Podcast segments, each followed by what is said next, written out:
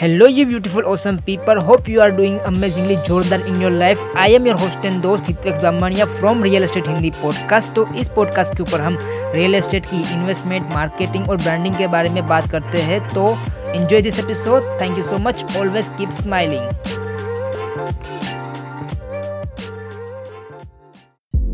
hello welcome to my brand new episode of real estate Hindi podcast तो 55 laws of real estate investing का ये day number nine है तो इसमें हम बात करने वाले हैं मार्केट अप्रिशिएशन के बारे में। तो मार्केट अप्रिशिएशन का मेन क्या परफॉर्मेंस है या फिर क्या बोलते हैं मार्केट अप्रिशिएशन क्या होता है? तो जब भी हम बात करें रियल एस्टेट इन्वेस्टमेंट के बारे में तो उसमें आपने अप्रिशिएशन बहुत ही बात सुना होगा। क्यों?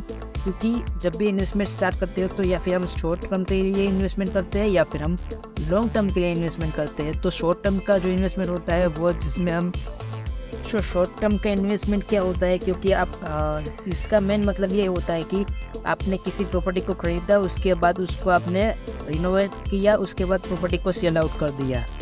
तो जो लॉन्ग टर्म का इन्वेस्टमेंट होता है वो क्या होता है क्योंकि आपने जब एक प्रॉपर्टी को फाइंड आउट किया, उसको फाइंड करने के बाद उसको रिनोवेशन किया रिनोवेशन करने के बाद उसमें आपने मान लो ना, उसको आपने फ्लिप किया है रेंटल इनकम के लिए तो आपका एक डेली कैश कैश फ्लो बन गया जिसके, जिसकी मदद से आपको मंथली वहाँ से रेंटल इनकम आ रही है तो आपने उसको होल्ड किया। तो ये आपका साइड बाई साइड एक इनकम बन गया। तो अब मार्केट में अप्रिशिएशन कब आता है? पाँच, दस, पंद्रह, बीस साल के बाद अप्रिशिएशन आता है। जब आपने इन्वेस्टमेंट स्टार्ट किया है, मान लो कि आप डायरेक्टली ये नहीं सोच सकते कि भैया, आज मैंने इन्वेस्टमेंट किया है रियल एस्टेट के अंदर तो छः महीने, एक साल के अंदर ये मेरी प्रॉपर्टी का प्राइसिंग डबल हो जाएगा ट्रिपल हो जाएगा। क्या ऐसा नहीं होता? तो इसके लिए टाइम लगता है जो पाँच से बीस साल के wait wait wait wait wait अगर आपको रियल एस्टेट मार्केटिंग और ब्रांडिंग के बारे में और भी स्ट्रेटेजी और इन्फॉर्मेशन चाहिए तो आप मेरे से फ्री में कंसल्टिंग बुक कर सकते हो।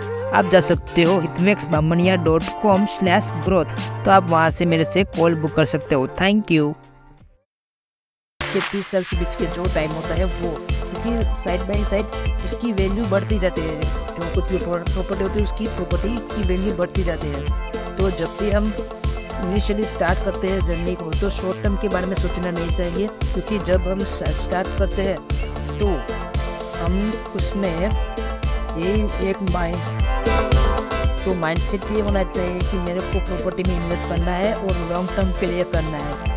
क्यों? क्योंकि इसके बाद मैं एग्जांपल दूँगा, क्योंकि मान लो कि आपने किसी भी प्रॉपर्टी में इन्वेस्ट करना सोचा कि किसी भी पर्टिकुलर लोकेशन सिटी के अंदर लोकेशन में आपने एक प्रॉपर्टी को बाय किया परचेज किया होगा तो क्या होगा कि आपने सोचा कि क्यों ना इसको मैं अभी रेंट आउट कर दे मतलब कि उसको मान लो कि फ्लिप कर देता हूँ क्योंकि फ्लिपिंग का मतलब ये है कि प्रॉपर्टी को आपने दे, देखा परचेज किया उसके बाद रिनोवेशन रिनोवेशन करने के बाद आपने उस प्रॉपर्टी को डायरेक्टली सेल कर दिया एक या फिर छः महीने के अंदर। तो उसका नुकसान क्या होता है ये आप देखो। मान लो कि पाँच से छः साल बाद उस वाली प्रॉपर्टी जो जहाँ पे जब मैं इन्वेस्टमेंट किया था, वहाँ पे कोई ऐसे गवर्नमेंट का बिग मेगा प्रोजेक्ट आया या फिर अल्ट्रा प्रोजेक्ट आया जहाँ पे से कुछ बहुत ही ज़्यादा कुछ डेवलपमेंट होने वाला है। तो सोचो कि भैया, मैंने यहाँ पे प्रॉपर्टी खरीदी थी इतने में, और उसके पाँच साल बाद जो प्रॉपर्टी की वैल्यूएशन थी, वो कितनी सारी बढ़ गई, क्योंकि यहाँ पे गवर्नमेंट के मेगा मेगा प्रोजेक्ट आ रहे हैं एयरपोर्ट आ रहे हैं, या फिर बहुत ज़्यादा हाईवेज आ रहे हैं। तो मान लो कि यहाँ पे आपने इन्वेस्टमेंट करके होल्ड करके रखा था मान लो कि लैंड प्रॉपर्टी प्लॉट भी लेके रखा था तो अब सोचो कि भैया कितना ज़्यादा आपको अप्रिशिएशन मिल सकता था।